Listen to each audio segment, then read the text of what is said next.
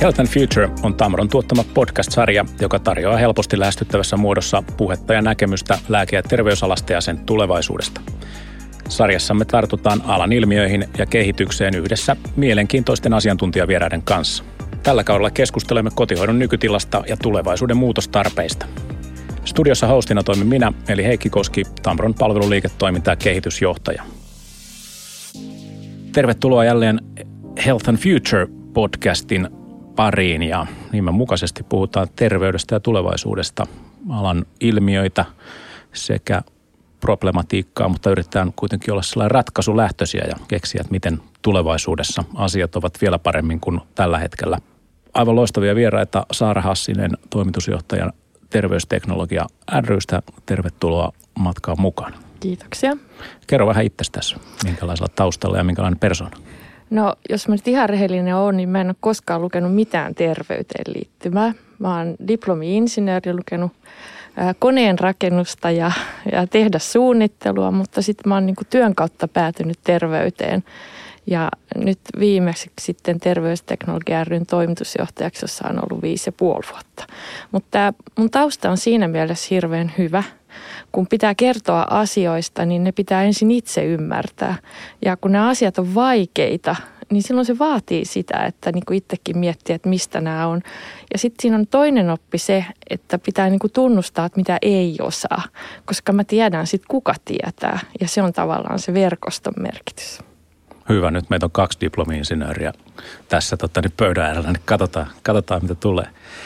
Toisena vieraana Niina Holappa. Hienoa, että pääsit matkaan projektipäällikkö Pristek Oy Porin suunnalta. Kerro säkin vähän itsestäsi.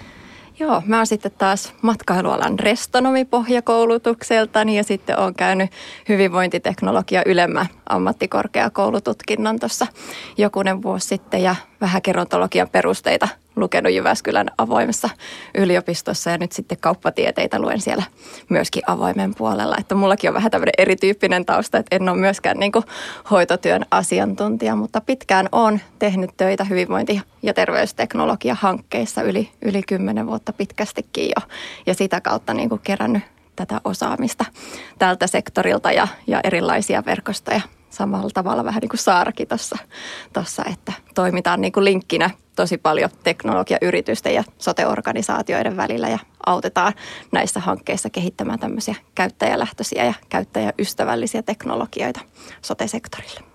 Hyvä. Ja käyttäjälähtöisyydestä puhutaan tänäänkin paljon, niin hienoa, että löytyy sieltä paljon käytännön kokemusta. Tosiaan meillä on tässä Hefupodin kakkostuotantokaudella kotihoito teemana ja, ja tässä jaksossa tarkoitus puhua erityisesti digitalisaatiosta ja ihmisestä noin niin kuin yhdessä, koska digitalisaatiolla ei oikeastaan tai teknologialla ole mitään, mitään tota hyötyä, jos ei sitä käyttöön saada siellä, missä, missä tota käyttäjät ja asiakkaat ovat.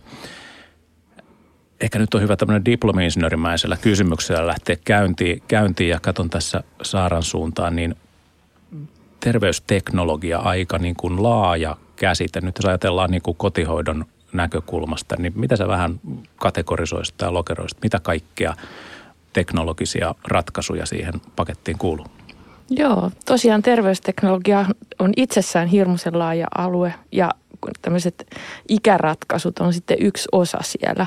Mutta siellä on hyvin paljon erilaisia. Siellä on esimerkiksi antureita, joilla voidaan mitata tai kelloja erilaisia rannekkeita, siellä on erilaisia niin kuin seurantalaitteita, että voidaan seurata vaikka liikkumista. Pitää huomioida, että nämä ei ole kameroita, että ei kukaan halua niin kuin katsoa, miten kukin tekee, vaan se, se pystyy niin kuin analysoimaan sitä liikettä. Ja, ja sitten pystytään myöskin tietoa siirtämään ihmisen terveydestä, vaikka verensokerista tai painosta ää, etänä niin kuin kotihoitoon, mikä tavallaan niin kuin antaa mahdollisuuden just tähän digitalisaatioon, mitä sä itse puhuit. No lääkehoito on myös se, mikä on hirveän tyypillistä ikäihmisillä. Ja on todettu, että tämmöiset lääkeannostelijat, jotka on kotona, niin ne lisää turvallisuutta, koska silloin ne lääkkeet tulee otettua ajallaan. Eli tosi monenlaista on. Sitten on totta kai erilaisia hyvinvointiratkaisuja, mutta mä halusin muistuttaa sen, että, että niin kuin potilasturvallisuus on ihan hirmuisen tärkeää, kun tämmöisiä ratkaisuja viedään sinne kotihoitoon. Eli, eli silloin se CE-merkki lääkinnällisten laitteiden asetuksen vaatimuksen huomioiminen on tosi tärkeää yrityksille. Kyllä, eli niin kuin hyvin, hyvin monenlaista teknologiaa on tämmöistä niin kuin sanotaanko aistivaa, sensoroivaa teknologiaa. Sitten on jotain, mikä automatisoi ja sitten mennään ehkä enemmän sinne niin kuin lääkinnällisen laitteen suuntaan, joka tekee jotain vaikka siihen lääkintään liittyvää operaatiota tai, tai tuota, toimii apuna siinä. Kyllä, kyllä. Ja siis onhan se tosi tärkeää, että kun se tietokin siirtyy, niin se siirtyy oikein. Mm. Että se päätöksenteko, jonka se ammattilainen tekee, niin tekee sitten luotetun tiedon pohjalta. Että siinä mielessä nämä, nämä tämmöiset potilasturvallisuus, tietosuoja, tietoturva, kyberturvallisuus tähän aikaan, niin ne on ihan äärettömän tärkeitä tässä kotihoidonkin digitalisaatiossa. Niina, sä mainitsit tuon käyttäjälähtöisyyden, että se on mm. niinku se, se niinku ytimessä, mitä, mitä tekin olette teidän eri hankkeissa tehnyt, niin, niin tota, mitä ihan semmoisia, niinku, jos saisit ne kolme päällimmäistä nostoa heittää, että mitä sieltä on niinku tullut havaintoina, että mihin se käyttäjälähtöisyyden pitää perustua, jotta teknologiasta saadaan kaikki irti? No kyllähän niiden teknologioiden täytyy olla semmoisia, että etenkin ikäihmisten kohderyhmässä huomioidaan tavallaan se ikääntyneen tarve ja, ja se ikääntyneen toimintakyky. Eli parhaimmillaan tietysti teknologiat on, on tämmöisiä automaattisia, että jos alkaa olla esimerkiksi muistisairautta, niin, niin, niin se teknologia on se, mikä toimii siellä taustalla niin kuin huolimatta siitä, että että osaako se ikäihminen käyttää tai onko sillä niitä teknologisia taitoja hyödynnettävissä. Ja ehkä tuohon Saaran puheenvuoroon voisi vielä täydentää, että yleensä niin kun puhutaan näistä hyvinvointia terveysteknologioista, niin ne tarkoittaa niitä teknologioita ja teknologiapalveluja, joilla pyritään tukemaan sitä ikäihmisiä, sitä kotona asumista ja siellä pärjäämistä ja hyvinvointia ja terveyttä sekä myöskin elämänlaatua. Ja sitten tietysti on erikseen vielä nämä turvateknologian ratkaisut, joilla sitten, sitten lisätään sitä turvallisuuden tunnetta ja turvallisuutta itsessään. Ja tämähän on siis hirmuisen tärkeää, koska meidän niin kuin, ihmiset ikääntyy. Meillä on ihan hurjasti alkaa olla yli 85-vuotiaita, jotka niin kuin siinä iässä sitä palvelua enemmän tarjoakin. Ja meillä on varaa yhteiskuntana siihen, että ne kaikki menisi niin sanotusti makuutushoitoon, joka on aika kallista. Mm. Että niin kuin meidän pitää tehdä töitä sen eteen, että ihmiset olisivat toimintakykyisiä, eli satsata myös semmoiseen ennakoivaan ennaltaehkäisyyn ja sitten tuoda sinne kotiin erilaisia ratkaisuja, että ihmiset voisivat asua niin kuin toimintakykyisenä kotona mahdollisimman pitkään tai kodinomaisesti. Osahan haluaa asua jonkun toisen kanssakin, mutta et sen takia niin kun on tosi tärkeää, että näitä kotihoitoon erilaisia ratkaisuja kehitetään. Kyllä, ja sitten kun niinku niitä kehitetään, niitä ratkaisuja, niin tosi tärkeää, että varhaisessa vaiheessa otetaan mukaan sekä ne asiakkaat että henkilökunta, jotta siitä teknologiasta saadaan just sitä helppokäyttöstä ja, ja just sille kohderyhmälle soveltuvaa. Ja, ja siinä niinku tuotekehitysvaiheessa voidaan tehdä paljon korjaavia toimenpiteitä, kun hyvissä ajoin osallistetaan niitä asiakkaita ja nähdään, että miten se teknologia toimii ja, ja miten se saataisiin sujuvaksi sinne sote-palveluprosesseihin. Just näin, eli, eli se se tavallaan niin kuin jo teknologian kehitysprosessi pitää olla se niin kuin osallistava ja semmoinen ketterä siinä mielessä, että, että niin kuin opitaan matkan varrella ja osataan niin kuin korjata sitä suuntaa sen pohjalta. Kyllä, ehdottomasti ja, ja onhan se niin kuin teknologian kehittäjillekin kustannustehokkaampaa, ettei kehitetä ensin joku tuote täysin valmiiksi ja todetaan sitten, että hei, että itse asiassa tästä täytyykin korjata tämmöisiä kriittisiä osa-alueita ja, ja tehdään taas toinen tuoteversio, niin jos pystytäänkin siinä oikaisemaan jo siinä tuote kehityksen polulla mm. ja, ja korjaamaan sitä mm. tuotetta, niin se on aina parempi. Just näin. Tuossa tuli tosi monta niin kuin näkökulmaa, että niin kuin miksi teknologiaa kannattaa hyödyntää kotihoidossa. Ja, ja totta kai niin kuin paljon niin kuin julkisuudessa keskustellaan resurssien riittävyydestä, rahojen riittävyydestä, tämmöistä aika niin kuin taloustehokkuuslähtöistä teemoista, mutta tässä tuli hyvin niin kuin nimenomaan sitä kotihoidon asiakkaan kotona pärjäämistä, aktiivisuutta, toimintakyvyn säilymistä, mahdollisimman hyvänä mahdollisimman pitkään. Miten te näette niin kuin päätöksenteossa tällä hetkellä? Mitkä, mitkä on niitä draivaavia tai niin kuin ajavia voimia, millä päätöksiä tehdään, kun kotiho- kotihoitoon otetaan niin kuin teknologisia apuja käyttöön? No mä sanoisin kyllä, että juhlapuheet on erinomaisen hyviä. Nehän puhuu ihan niin kuin me puhutaan tässä, että tarvetta on. Mutta yleensä sitten kun mennään sinne ihan käytännön tasolle, sinne hankinnan tasolle, niin, niin sitten unohdetaan tämmöiset kokonaisratkaisut, että me pystyttäisiin niin isoja asioita ratkaisemaan ja ostetaan niin sanotusti piippaava laite. Ja liian usein yritykseltä kuuluu myös sitä, että ei ole että joku on sanonut, että ei ole varaa investoida säästöihin. Eli tavallaan niin kuin, tämmöinen aika hassu asia, koska kysehän on myös kustannuksista, mitä meidän pitäisi miettiä. Ja kyllä mun täytyy pikkasen sanoa myös tuosta hoitajamitoituksesta, että se vie tällä hetkellä monen kunnan ja tulevaisuudessa hyvinvointialueen rahat, jolloin ei ole ihan oikeasti rahaa ostaa edes tämmöisiä vaikuttavia ratkaisuja. Ja mun mielestä se on aika surullista. Ja kyllä niin kuin täytyisi tosi tarkkaan niin kuin laskea sitä, että jos me halutaan niin kuin ennaltaehkäiseviä palveluita tuottaa ja me tiedetään, että on huutava hoitajapula, niin meidän pitäisi oikeasti miettiä sitä, että, että miten me niin kuin ratkaistaan näitä asioita ja miten me tuodaan teknologiaa siihen avuksi, jotta, jotta niin kuin riittää kaikille hoitajia. Mm, kyllä.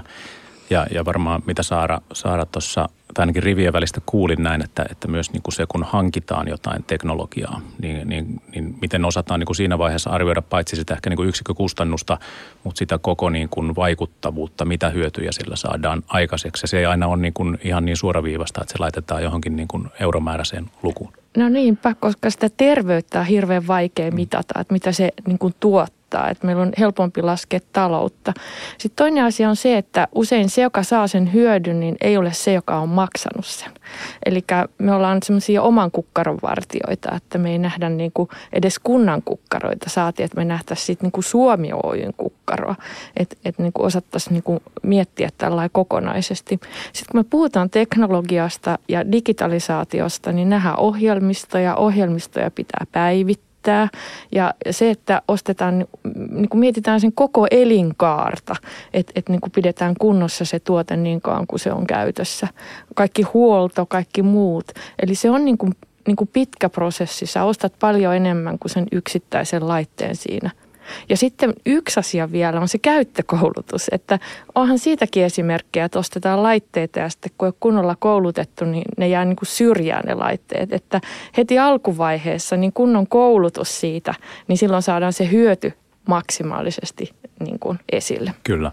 Ja se käyttäjälähtöisyys varmasti niin kuin tässä, tässä avainasiassa. Ehkä toisaalta myös niin kuin kun on paljon erilaisia teknologian ratkaisuja olemassa, niin voiko olla myös niin, että syntyy semmoista niin kuin käyttäjäperäistä ähkyä, että nyt on niin paljon niin, niin tota monenlaista teknologiaa ja pitäisi osata kaikkia käyttää ja kaikki on ehkä erilaisia käyttäjätunnuksia ja muuta, muuta mitä pitää osata soveltaa, niin Nouseeko no, tämmöinen? No en tiedä, nouseeko käyttäjä ähkyä, mutta kyllähän meidän ikäihmisten kohdallakin täytyy arvioida sitä, että mitä teknologioita kukin tarvii ja, ja voi käyttää. Eli tuota, niin täytyy aina yksilökohtaisesti lähteä liikkeelle siitä asiakkaan tarpeesta, eikä vaan niin kuin ajatella sillä lailla, että nyt me hankitaan kaikkea mahdollista teknologiaa ja sitten sen asiakkaan koti on täynnä erilaisia sensoreita ja kaikkia, kaikkia vimpaimia. Eli täytyy niin kuin aina lähteä siitä tarpeesta ja miettiä, että, että mistä kukin hyötyy. Mutta sitten jos ajattelee, niin miten tätä voisi kehittää, niin mehän tarvittaisiin semmoisia erilaisia teknologia-alustoja. Et sen sijaan, että meillä on niin kuin kymmenen sovellusta kännykässä ja tabletissa ja tietokonetta pitää käyttää, niin meillä olisi jotakin integroituja niin, että me voitaisiin sitä yhden sovelluksen kautta seurata useampia asioita. Että siinä mielessä niin me ollaan vasta niin kuin kehityksen alkuvaiheessa, että me päästään tähän niin kuin kokonaisvaltaiseen seurantaan. Ja sitten oikeastaan vielä yksi asia, minkä halusin ottaa esille on se, että kun sitä teknologiaa tuodaan, niin se usein muuttaa prosesseja – Eli esimerkiksi se kotihoitaja, joka normaalisti on siellä käynyt, niin ehkä hänen käynti, käyntinsä harventuvat, ne ehkä kestää vähän pidemmän aikaa. Ja, ja tavallaan tämä ei tapahdu, ellei se laiteta tapahtumaan. Eli aina pitäisi niin kuin miettiä siinäkin mielessä kokonaisuutena sitä ongelmanratkaisua, että miten se muuttaa työtä. Sekin on se edellytys sille, että saadaan se hyöty aikaiseksi. Mm. Ja meillä on sote-sektorilla myöskin sellaisia henkilöitä, ketkä ei välttämättä fyysisesti pysty enää tekemään vaikka kotihoidossa töitä, niin sitten on näitä etäyhteyksiä ja tulee uusia työnkuvia, mitä voi sitten, sitten tuota, niin tämmöisissä tilanteissa tilanteissa ottaa käyttöön. Ja toihan on tosi hyvä, koska yksi mummokin sanoi yhdelle yritykselle, kun puhuttiin etäyhteydestä, että mikäs etäyhteys tämä on, kun sähän tuut tähän mun ihan lähelle. Eli tavallaan niin kuin, meidän ei pidä niin kuin ajatella sitä mitenkään negatiivisena sitä, sitä etäyhteyttä, että monelle se on paljon kivempi niin kuin siellä kotona asioida jonkun kanssa niin kuin etänä kuin se, että, että tulee niin kuin käymään ja pitää odottaa, että koska tulee käymään. Ja, ja yhä enemmän ja enemmän palveluja tulee sitä kautta, ihan jumppaa ja kaikkea muutakin. Että, että siinä mielessä niin kuin mä näen nämä etäpalvelut, lähipalvelut suurena mahdollisuutena. Kyllä, mm. ja just tämä terminologia on tärkeä, että ikäihmisille ehkä se kuvapuhelu voi olla tutumpi ja helpommin ymmärrettävä termi kuin, kuin etähoiva esimerkiksi. No, just näin. Ja niin kuin paljon, paljon on niin kuin hyviä esimerkkejä. Esimerkiksi me Tamrolla tuotiin viime vuonna tämmöinen niin kuin lääkerobotti Smila nimeltään markkinoille. Ja ennen sitä niin Jyväskylässä tehtiin heidän, heidän kanssa tämmöinen erinomainen niin kuin pilottikokeilu, kokeilujakso ja se oli 26 kotihoidon asiakasta ja, ja kuukauden ajan sitten seurattiin sitä, niin kuin, miten se niin kuin käyttö vaikuttaa toisaalta siihen niin kuin kotihoidon käyntimäärään, mutta yhtä lailla myös sitten henkilöstön ja, ja niin kuin asiakaskunnan kokemuksiin ja, ja siinä tota, 26 asiakkaalla kuukauden aikana niin yli 500 käyntiä väheni näitä fyysisiä käyntejä, joita oli niin kuin mahdollista vähentää. Ja sitten niin kuin tässä hyvin sanoitte, niin, niin tota, myös se niin kuin vaikuttaa siihen toimintatapaan, että eihän se niin kuin absoluuttinen niin kuin käyntimäärän vähennys ole se, se itse juttu siinä, vaan sitten mitä voidaan sillä vapautuvalla ajalla tehdä, kohdentaa se johonkin ehkä niin kuin rutiininomaisista asioista toisenlaiseen tekemiseen, arvokkaampaan tekemiseen sen asiakkaan näkökulmasta tai hyvinvoinnin näkökulmasta, joka voi olla sitten jotain niin kuin sosiaalisempaa tai, tai muuta tekemistä Oletteko samaa mieltä, onko jotain muita hyviä esimerkkejä, mitä nousee niin tästä mieleen? No esimerkkejä varmaan paljonkin. Mekin ollaan hankkeissa, hankkeissa testattu paljon kotihoidon puolellakin erilaisia teknologiaratkaisuja. Esimerkiksi ikäihmisten siihen fyysiseen kuntouttamiseen on, on semmoisia liikuntalaattaratkaisuja, millä voidaan sitä tasapainoa ja koordinaatiota kehittää esimerkiksi ja siten niin kuin ennaltaehkäistä kaatumisia myös siihen tasapainon mittaamiseen on erilaisia ratkaisuja. Tiedetään vähän, että miten se tasapaino kehittyy. Sitten jos ihan tuota niin, ajatellaan, niin sitten vaikka koti-TV on yksi tämmöinen uusi ratkaisu, mikä on hyvin saavutettavissa. Eli ihan televisiossa tämmöinen ikäihmisille suunnattu oma televisiokanava, missä on paljon niin kuin virikkeellistä ja kuntouttavaa sisältöä.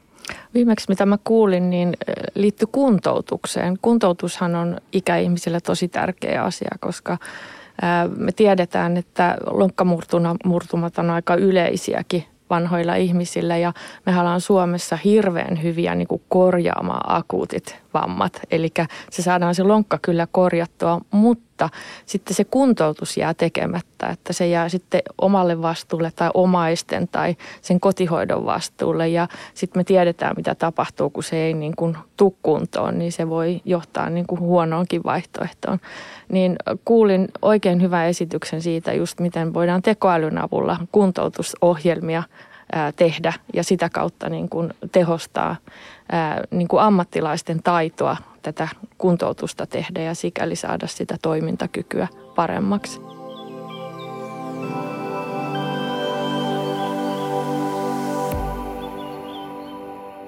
Mutta pilotoinnin osalta yksi asia on hirveän tärkeää, että sitten ne ratkaisut myös otetaan käyttöön. Että kun sitäkin on on liikkeellä. Joku kutsuu sitä pilottitaudiksi, että, että me tehdään kaikenlaisia pilotteja ja sitten kunnat sanoo, että kun meidän nämä ikäihmiset on erilaisia kuin tuolla naapurikunnassa, että näilläkin pitää testata tämä erikseen. Et nyt olisi minusta hirveän hienoa, että kun näitä pilotteja tehdään, niin me saataisiin niin kirjattua, että nämä on toimivia ratkaisuja. Että sitten kun joku miettii, että nyt me tällaisia tällaisen tarvittaisiin, niin, niin olisi olemassa jo lista. Ja itse asiassa tuolta Innokylän kotitorilta tällainen löytyykin. Ja, ja siellä on myös semmoiset ratkaisut, jotka on digi-HTA-arvioitu. Et toinen asiahan on se vaikuttavuus, että ne todella on sellaisia tuotteita, kun niiden pitää tehdä. Ja meillä ei ole tällä hetkellä parempaa keinoa arvioida kuin se digi-HTA.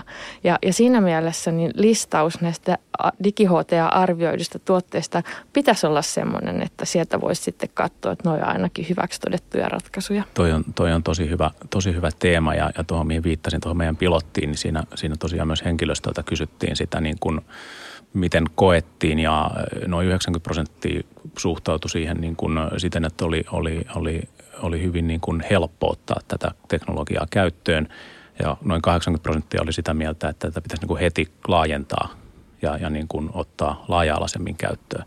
Eli, eli jos ajattelee, niin tässäkin niin meillä oli se niin kuin tehokkuus, tuottavuusparannus oli valtava. Se, se tavallaan niin kuin, asiakkaiden ja hen, hoitohenkilökunnan kokemus siitä oli äärimmäisen hyvä. Kyllä, ja, ja niin kuin jotenkin sekin olisi vielä tärkeää, että kun me pilotoidaan ratkaisuja, niin me oltaisiin myöskin jo henkisesti valmiita siihen, että okei, että jos tämä ratkaisu on toimiva, niin me otetaan tämä käyttöön. Että me lähdetään niin kuin tekemään sitä hankintaa myöskin, ettei se vaan niin kuin siirry eteenpäin vuosilla, että no ehkä me sitten kolmen vuoden päästä hankitaan tämä teknologia meidän yksikköön, vaan että oltaisiin niin kuin heti valmiita kehittämään sitä omaa toimintaa. Kyllä mä niin kuin näen, että nyt kun tätä kansallista ikäohjelmaakin tehdään ja siellä on muun muassa nämä teknologiaosuus ja sitten siellä mietitään myöskin koordinaatiota, että miten hyvinvointialueet tätä teknologiaa ottaisi, niin, niin tulisi semmoinen ilmapiiri Suomeen, että me voitaisiin näitä parhaita käytäntöjä ja parhaimpia kokemuksia levittää niin, että tavallaan niin kuin se hyöty valuisi sitten muualle kuin sinne, sinne kehittäjätasolle, koska me ollaan Suomena niin pieni maa, että ei meidän alueiden kannata kilpailla keskenään, eikä kannata edes yritysten kilpailla keskenään, että, että loppujen lopuksi niin kun globaalisti ajattelen, niin kaikki länsimaat tällä hetkellä ikääntyy. Ja me ollaan niin kuin hirveän hyvä maa nyt sitten tekemään ja testaamaan ratkaisuja jotka voisi sitten myydä maailmalle. Ja sehän on se vientiraha, joka tuo sitten hyvinvointia tänne, jolla me voidaan rahoittaa tätä meidän sotea ja ikääntyneiden hoitoa. Niin sen takia meidän pitäisi niin kuin ajatella sitäkin puolta, että, että kun me mietitään, että miten me tämä kaikki rahoitetaan. Ja tämä hyvinvointialueiden tuleminen on nyt mahdollisuus niin kuin uudistaa niitä palveluja, miettiä alusta alkaen niitä palveluprosesseja, että miten me voitaisiin teknologialla niitä kehittää, kehittää ja mitä kaikkia ratkaisuja olisi siinä – hyödynnettävissä. Ja aina kun puhutaan teknologiasta, niin melkein sitten sivulaussa puhutaan aina datasta. Mites kotihoito ja data, se on niin kuin ympäristö, jossa varmasti on niin kuin paljon niin kuin Saara kuvasit niin sensoreilla ja muilla niin kuin dataa kerättävissä on sitä niin kuin terveydellistä dataa, joka tietysti niin kuin terveydenhuollon ammattilaisten käytettävissä, niin, niin tota, miten, miten se data ohjaa tai no auttaa siis, meitä kehittämään? Joo, hillitä mahdollisuus, koska jos me ajatellaan niin kuin tätä dataa, kun me pystytään sitä käsittelemään, yhdistelemään, niin me voidaan ennakoida asioita. Me pystytään ennakoimaan, että ketkä on niin kuin suurimmassa vaarassa vaikka loukkaantua tai sairastua. Me pystytään ennalta tekemään asioita. Me pystytään reaaliaikaisesti seuraamaan parhaimmillaan ihmisiä. Me voidaan niin kuin ihan yksikä, yksinkertaisten indikaattorin niin kuin painon avulla seurata, että oho, tuolla on nyt lähtenyt nousemaan tai lasku, laskemaan, että mitähän sille on tapahtunut. Eli me voidaan niin kuin, puuttua niin kuin saman tien asioihin, eikä niin kuin odotetta, että jotain haveria sattuu. Että kyllä mä näen, että se on tätä tiedolla johtamista, mistä paljon puhutaan. Että kyllä sillä on niin kuin iso mahdollisuus tässä niin kuin kotihoitopuolellakin ikääntyneiden hoidossa.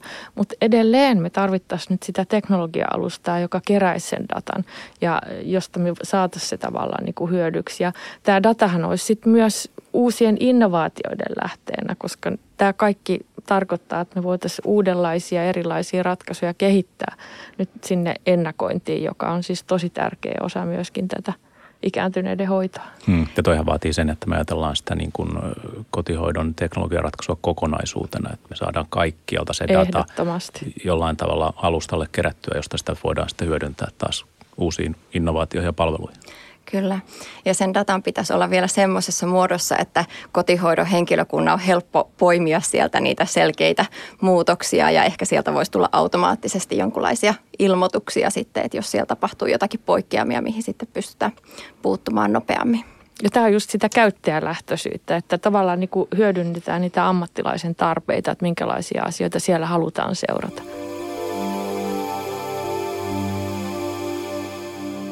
Loppuun, jos puhutaan vielä henkilöstön näkökulmasta, niin, niin tota, teknologia, niin kuin tuossa todettiin, niin se vaikuttaa paljon siihen, miten toimintaa suunnitellaan, miten se vaikuttaa toimintatapoihin, työjohtamiseen, esimiestyöhön, niin – niin tota, miten te näette tästä, kun mennään tulevaisuuteen, teknologiaa hyödynnetään, hyödynnetään yhä enemmän myös kotihoidossa, niin, niin tota, miten se muuttuu noin niin kuin henkilöstön näkökulmasta? No ainakin niin kuin tämmöisissä käyttöönottoprosesseissa se on tosi tärkeää, että siihen käyttöönottoon varataan, varataan aikaa, jotta henkilökuntakin oppii. Henkilökuntakin on uuden äärellä välillä ja, ja työntekijällä on erityyppiset teknologiavalmiudet ja osaamiset, jolloin täytyy niin kuin huolehtia siitä, että jokainen, jokainen pääsee kärrylle siitä, että mitä se teknologian käyttö tarkoittaa. Ja aika usein henkilökunta on myös niitä, jotka sitten opastaa ikäihmisiä käyttämään sitä teknologiaa, että heillä täytyy olla se varmuus siinä teknologian käyttämisessä ja sitten he vastaa asiakkaiden ja omaisten kysymyksiin myöskin ja on se kontakti siinä niin kuin keneen ollaan yhteyksissä silloin, kun teknologiaa otetaan käyttöön, että se muuttuu tosi vahvasti semmoisen asiantuntijasuuntaan se hoitohenkilöstön työprofiili. Ja mekin tehdään paljon yhteistyötä just ammattikorkeakoulujen kanssa, joista nyt valmistuu näitä sote-ammattilaisia ja puhutaan sen puolesta, että jo opiskeluaikana teknologian käyttö, digitalisaatio tulisi tutuiksi.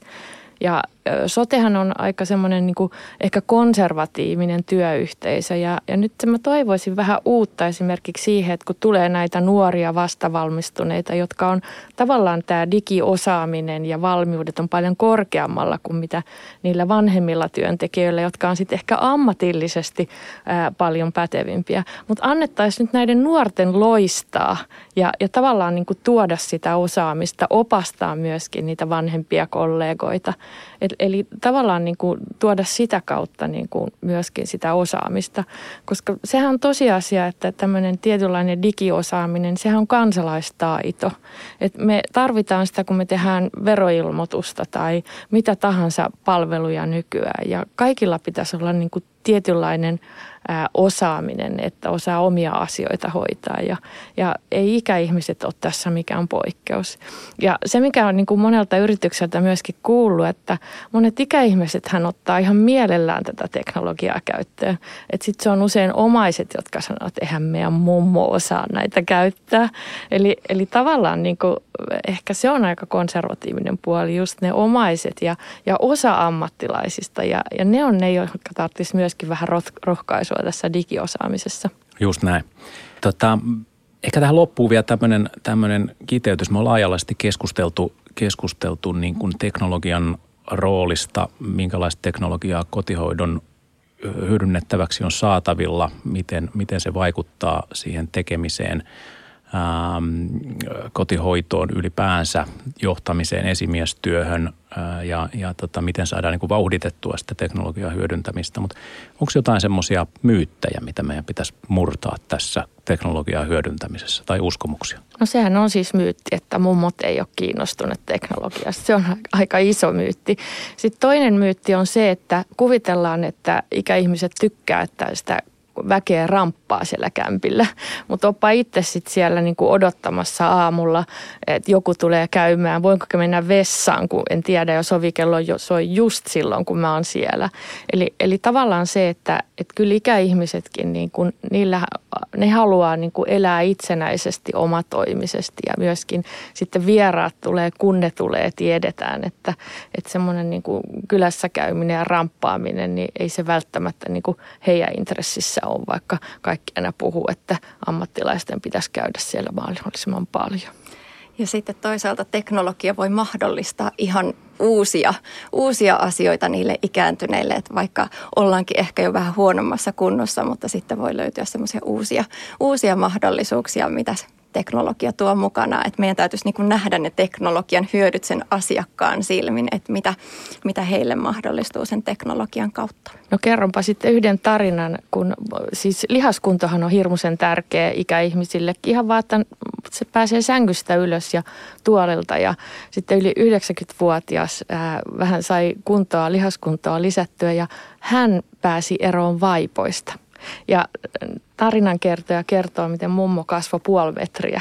Eli tavallaan miten tärkeä asia se oli hänelle, tämmöinen ihan pikkunen juttu. Et, et niin Mutta aika iso juttu. Iso juttu, eli kyllä ihmeitä saadaan aikaiseksi. Kyllä. Hienoa, ihmeisiin on hieno lopettaa. Suurkiitos, aivan mahtavaa oli saada vieraaksi Sara Hassinen ja Niina Holoppa Hefupodiin. Kiitoksia kaikille kuulijoille, moi.